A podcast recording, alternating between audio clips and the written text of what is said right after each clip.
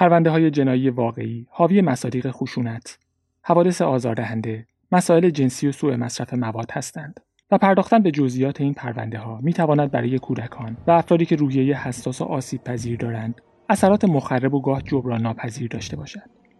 لطفا این هشدار را جدی بگیرید. پادکست آخرین شاهد مسئولیتی در قبال عواقب عدم توجه به این هشدار ندارد.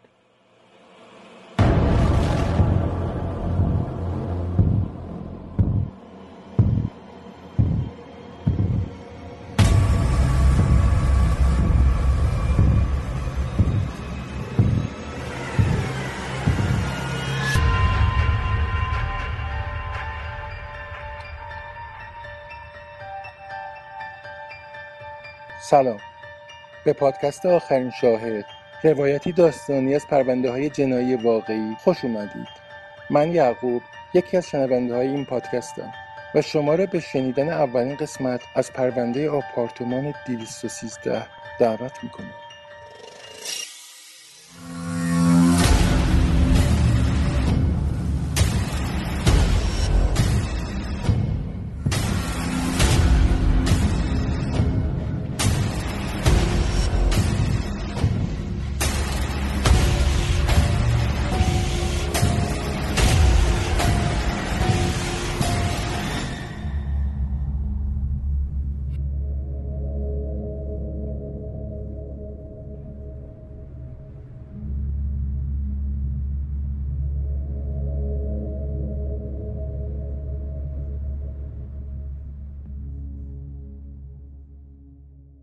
منطقه که ساختمون آکسفورد در اون بود.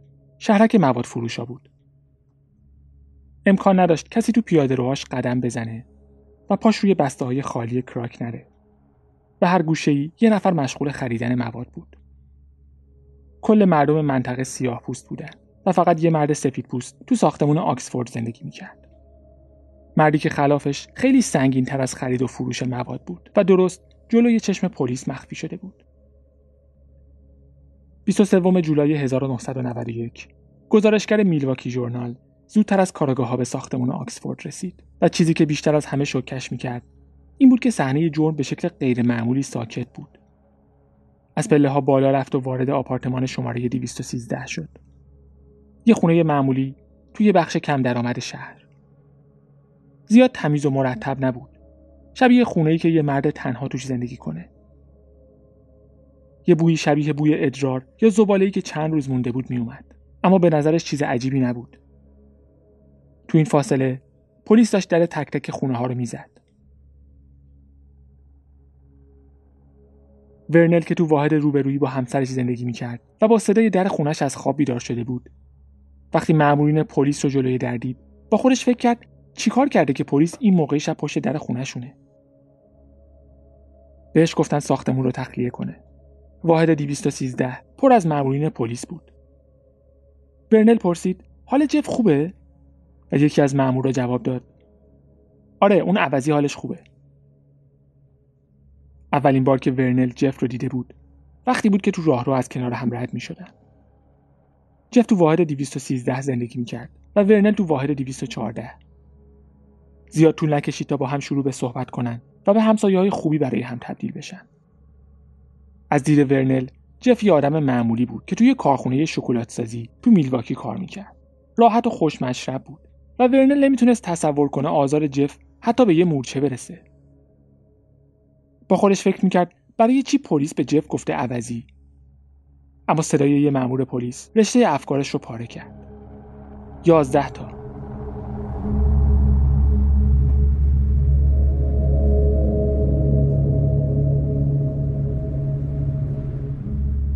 نمی‌دونم چرا شروع شد. خودم هم جواب مشخصی براش ندارم. این یه فراینده یه شبه اتفاق نمیافته. وقتی شخصیت یه نفر دیگر رو ازش می‌گیری و فقط مثل یه شی بهش نگاه می‌کنی یه شی برای لذت بردن نه یه انسان زنده که نفس می‌کشه. خود شکار کردن به اندازه کافی هیجان انگیز بود. نمی‌دونستم قراره چه کسی رو ببینم. چقدر خوش قیافه است. چقدر بهمون خوش میگذره. کشتن هدف نبود. یه وسیله برای رسیدن به هدف بود. می‌خواستم اون آدم کاملا تحت کنترلم باشه. مجبور نباشم خواسته هاش رو در نظر بگیرم. بتونم هر چقدر که می‌خوام نگهش دارم. جالبیش اینه که احساس پشیمونی ندارم.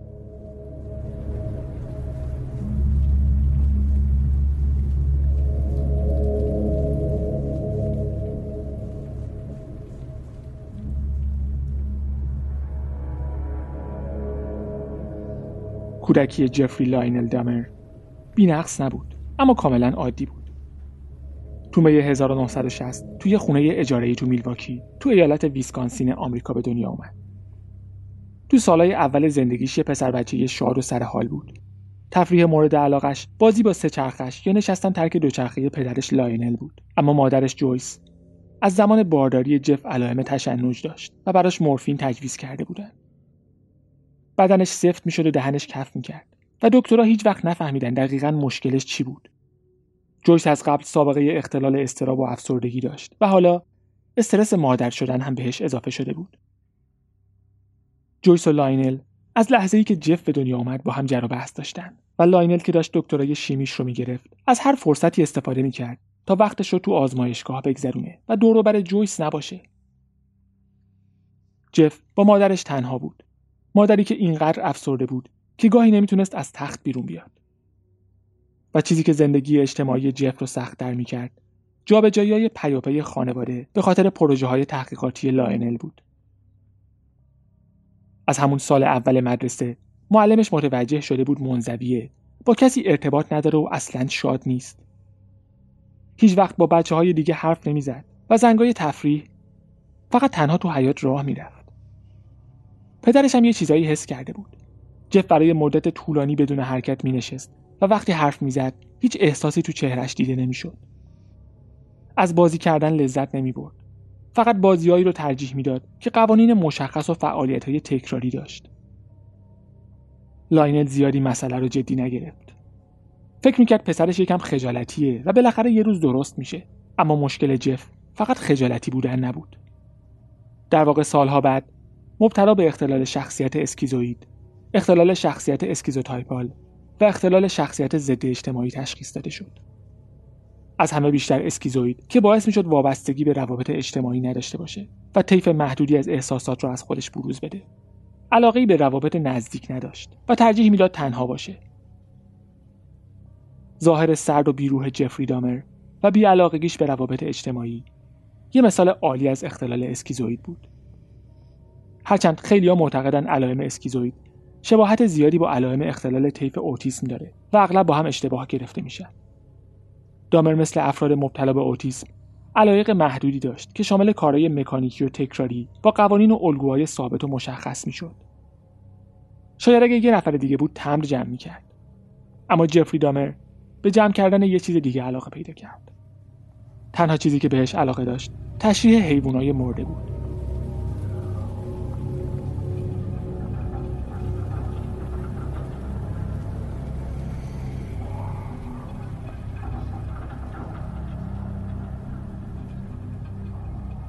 لاینل خودش شیمیدان بود و مشکلی تو این علاقه جف نمی‌دید.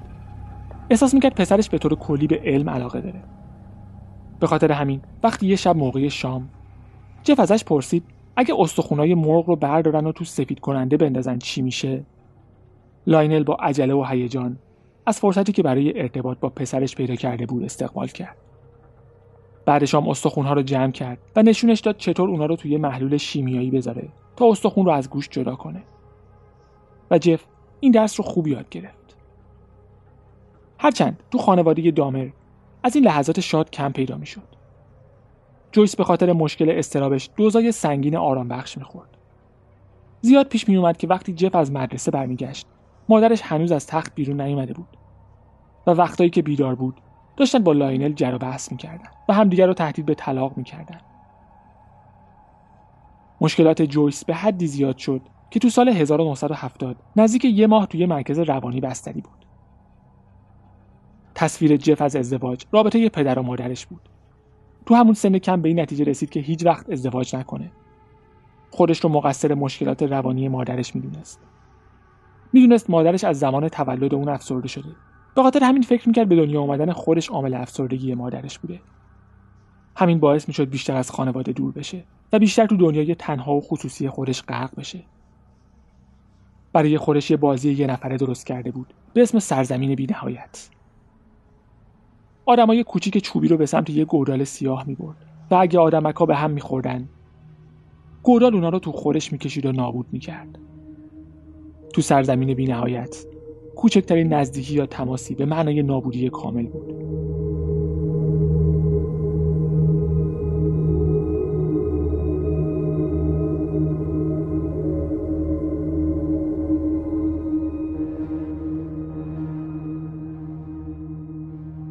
جف تو زندگی واقعیش هم مثل بازی یه نفرش تا جایی که می‌تونست خودش رو از بقیه دور نگه میداشت. با لباس نظامی می‌رفت مدرسه و کلا تو خودش بود. به غیر از وقتایی که با رفتار عجیبش واقعیت درونش رو مخفی می‌کرد. وسط کلاس صدای بز در می آورد وانمود می‌کرد سرد رو تشنج کرده. کارای احمقانه ای که به نظر همکلاسیاش جالب و خندهدار بود و اسمش رو گذاشته بودن دامربازی. تو کتابخونه با صدای بلند اسم خودش رو فریاد می‌زد و مسئول جدی و سختگیر کتابخونه هیچ وقت بهش شک نکرد.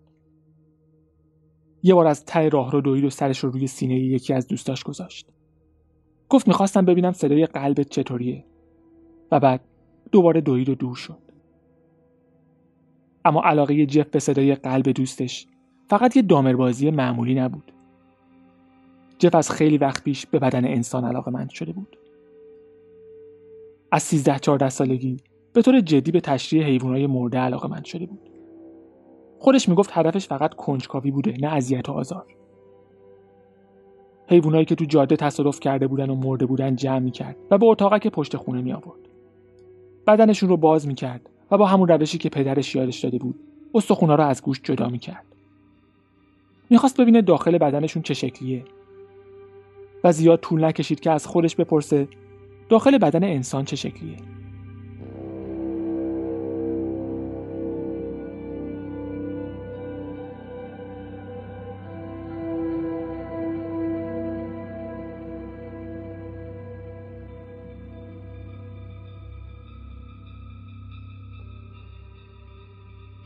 اولین خاطرش از تحریک شدن با چنین صحنه ای وقتی بود که تو اردوی مدرسه به همراه همکلاسیاش به یه موزه رفت که برشایی از بدن انسان را نشون می‌داد. این تجربه برای همیشه تو ذهن جفری موند و می‌گفت از نگاه کردن به ظاهر براق اندامای داخلی بدن تحریک شده. ثابت شده چیزای براق مثل لباسای چرمی و نایلونی قدرت بیشتری برای تحریک جنسی دارن و دامر به جای چیزی که بیشتر مردها رو تحریک می‌کرد از دیدن سطح براق اندام داخلی بدن تحریک شده بود. از چهارده سالگی شروع به خوردن الکل کرده بود. یه بطری تو کمد مدرسهش گذاشته بود. تو استراحت بین کلاسا قنقوش رو پر می‌کرد و سر کلاس می‌خورد. اگه کسی ازش می‌پرسید چی می‌خوره می‌گفت دارومه. و برعکس خیلیا که از الکل استفاده می‌کنن تا راحت تر وارد اجتماع بشن. جفری دامر بیشتر از دنیای اطرافش دور می‌شد. کاملا غیر ارتباط با دیگران را زده بود و خودش رو جدا کرده بود. دیوونه بازیاش تو مدرسه برای مخفی کردن خود واقعیش بود. چیزی که اهمیت مخفی کردنش روز به روز بیشتر می‌شد. چون جف فهمیده بود گراست چنین گزینه‌ای براش وجود نداشت. باید دربارش سکوت می‌کرد. نمی‌تونست ازش حرف بزنه یا حتی بهش فکر کنه. پس مخفیش کرد و یه صد دیگه بین خودش و دنیای بیرون کشید. شاید از این میترسید که مورد پیش یا حتی خشونت قرار بگیره و تصمیمش به نظر منطقی بود. اما هیچ کمکی به سلامت روانیش نمی‌کرد. در واقع کارش باعث بیشتر شدن علائم فیزیکی و روانی استرس می‌شد. افسردگی و احساس منفی نسبت به گرایش های جنسی در کنار اعتیاد به الکل و سوء مصرف مواد یه چرخه مخرب رو تشکیل داده بود که هر کدوم اون یکی رو تقویت می‌کرد. حالا از یه طرف رویای تشریح یه انسان مرده رو داشت و از یه طرف رویای همبستر شدن با یه مرد. و فقط به زمان نیاز داشت تا این مسیر رو در قالب مرده خواهی یا نکروفیلیا به هم برسونه. و جسدها تو فانتزیای جنسی دامر روی هم تلمبار شدن.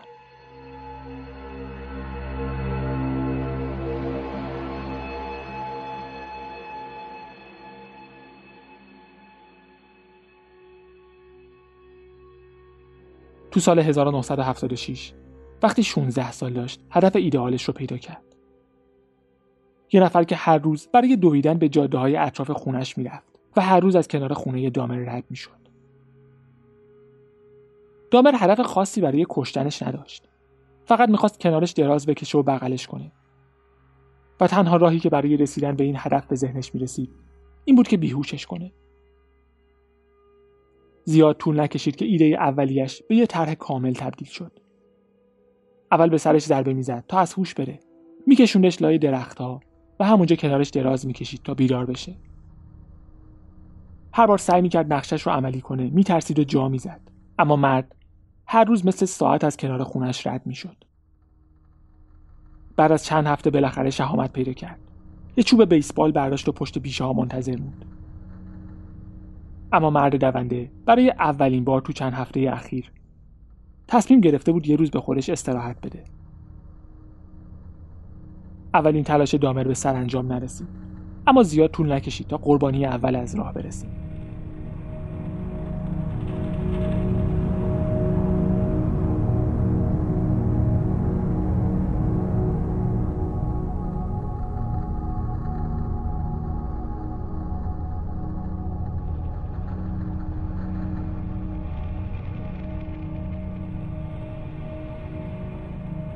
تو آخرین سال دبیرستان زندگیش بیشتر از همیشه از کنترل خارج شده بود. لاینل و جویس بالاخره تو سال 1978 از هم جدا شدن و تو مدتی که وکلاشون سر به دست آوردن خونه می جنگیدن لاینل خونه رو ترک کرده بود. جف اون موقع 18 سال داشت اما والدینش درگیر حضانت برادر 12 سالش بودن. جف هیچ وقت وابستگی خاصی به دنیای اطرافش نداشت اما در جریان جدایی والدینش کاملا منزوی شد. می‌رفت پشت خونه و با چوب به درختها می‌زد. اینقدر می‌زد تا چوب تو دستش بشکنه. تو مدرسه معمولا اینقدر مست بود که هوش و حواسش سر جاش نبود. چه برسه به اینکه بخواد درس بخونه. و ظاهرا برای هیچ کدوم از معلماشم مهم نبود. هنوز رگه از دیوونه بازی یا دامر بازی تو وجودش بود. توی سفر کلاسی به واشنگتن به دفتر معاون رئیس جمهور زنگ زد. و تونست یه تور اختصاصی کاخ سفید برای خودش و چند نفر از همکلاسیاش ترتیب بده. به جشن فارغ و تحصیلی رفت.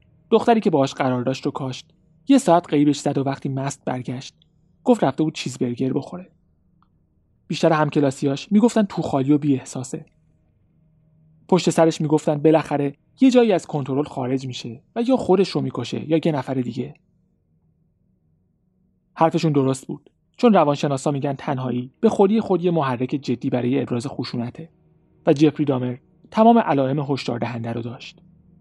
افسردگی انزوای اجتماعی زندگی خانوادگی به هم ریخته و سوء مصرف مواد. چیزی که اگه به موقع تشخیص داده می‌شد می‌تونست قبل از اینکه جفری دامر به یکی از وحشتناکترین قاتلین سریالی آمریکا تبدیل بشه بهش کمک کنه. اما ظاهرا والدین و معلمای جف اصلا ظرفیت چنین کاری رو نداشتم. چند هفته قبل از فارغ و تحصیلی تو بهار 1978 یکی از معلمات جف رو دید که تنها روی چمنا نشسته. یه پک دوازده تایی آبجو کنارشه و سه تا قوطی رو هم خالی کرده. اما به نظر نمی رسید داره بهش خوش میگذره. وقتی بعد از چهار سال بالاخره یه نفر بهش گفت نباید با خودش مشروب بیاره مدرسه جف گفت مشکلات زیادی تو زندگیش داره و خودش با مشاور مدرسه صحبت کرده. معلمم که فکر می‌کرد حتما منظور جف جدایی پدر و مادرش بوده راهش رو گرفت و رفت و جف رو تو پیکنیک یه نفرش تنها گذاشت. افراد زیادی جف رو در حال مشروب خوردن تو کلاس دیدن که نه تنها خطرناک بود بلکه غیر قانونی بود. و با اینکه پشت سرش می‌گفتن بالاخره یه جایی از کنترل خارج میشه هیچکس واقعا باور نداشت که خطرناکه. یکی از دوستاش می‌گفت معلوم بود که مشکل داره اما باهوش بود و همیشه یه راهی برای خندوندن بقیه پیدا می‌کرد. با این حال می‌گفت وقتی فهمید یکی از همکلاسیاشون قاتل سریالی عذاب در اومده جفری دامر دومین حدسش بود.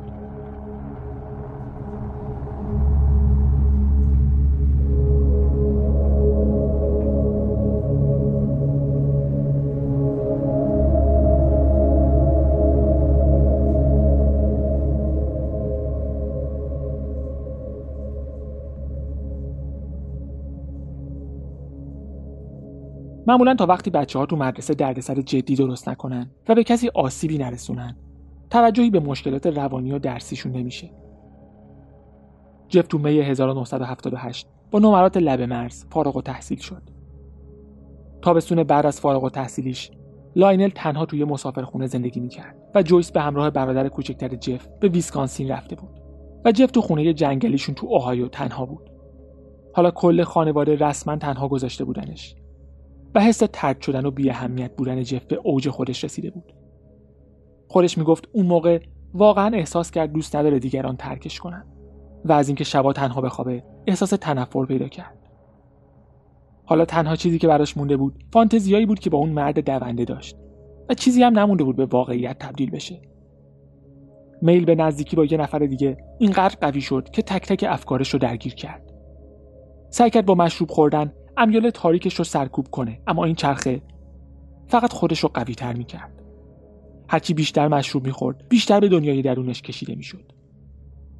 و هیچ کس نبود که جف رو از سرزمین بینهایتش بیرون بکشه. اون موقع تقریبا تمام امیدش برای برقراری رابطه جنسی بدون نیاز به آسیب رسوندن کشتن یا بیهوش کردن افراد از بین رفته بود. اما اگه کسی رو پیدا می‌کرد که خودش مایل باشه مثلا یه هیچارکر خوش قیافه که کنار خیابون منتظر سواری مجانی بود.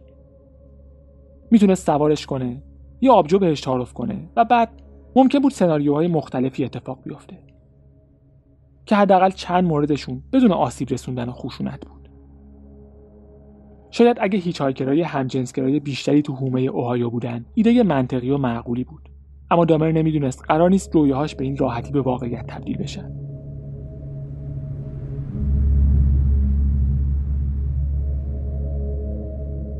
تو فاصله چند هفته بعد از فارغ و تحصیلی جف یه زندگی تنها و تکراری داشت. بیدار می‌شد تا جایی که می‌تونست مشروب می‌خورد و دوباره میخوابید. یه روز بعد از ظهر تصمیم گرفت یکم تنوع ایجاد کنه و رفت سینما. حوالی ساعت پنج عصر داشت برمیگشت خونه که یه پسر تنها رو کنار خیابون دید. یه هیچ هایکر جوونه بدون بلوز. باورش نمی‌شد. به تدریج شروع شد. چند سال بود این فانتزی رو داشتم که یه هیچ هایکر خوش قیافه رو ببینم و ازش لذت جنسی ببرم. فکر نمی کردم واقعا اتفاق بیفته اما برای یه بار در زندگیم انگار همه چیز خیلی عالی کنار هم چیده شده بود. دنبال یه پسر خوش قیافه و خوشتراش بودم. دوست داشتم هیکلش شبیه شناگرا باشه. و دقیقا وقتی بود که تو خونه تنها بودم. ماشین دستم بوده داشتم برمیگشتم خونه. دنبال کسی نبودم. اما اون اون اونجا بود. جذاب بود و ازش خوشم اومد. وایسادم و گفتم خب سوارش کنم یا نکنم.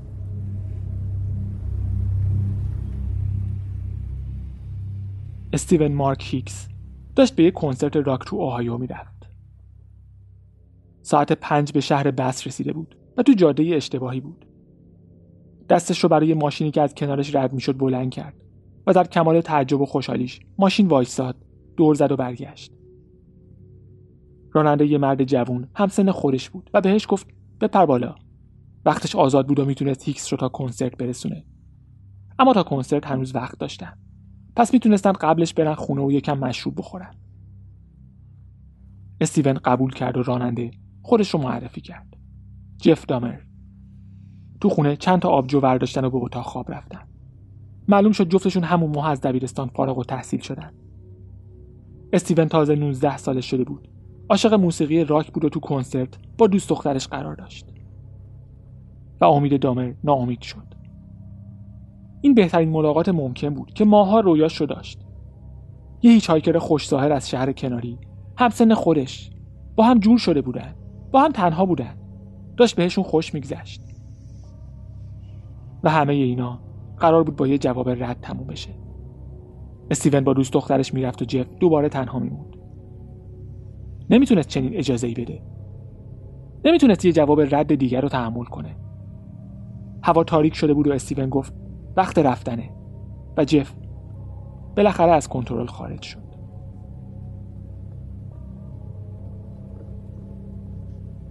رفتیم اتاق خواب من و یکم آبجو خوردیم. و تو مدتی که با هم بودیم فهمیدم همجنسگرا نیست. تو شهری که من بزرگ شده بودم همجنسگرایی بزرگترین گناه بود. هیچ وقت دربارش صحبت نمی‌شد. همیشه دوست داشتم با یه نفر باشم اما هیچ کس رو نمیشناختم که هم جنسگرا باشه. نمی‌دونستم چطور پیش خودم نگهش دارم. به غیر از اینکه دنبل رو بردارم و بزنم تو سرش. و با میله دنبل خفش کردم.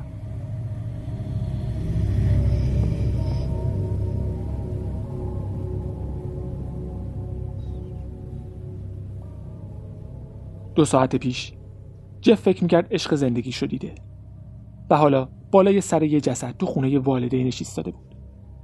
فاجعه بود. اما شاید اونقدر هم بد نبود. حداقلش این بود که استیون نرفته بود. هنوز اینجا بود و قرارم نبود جایی بره.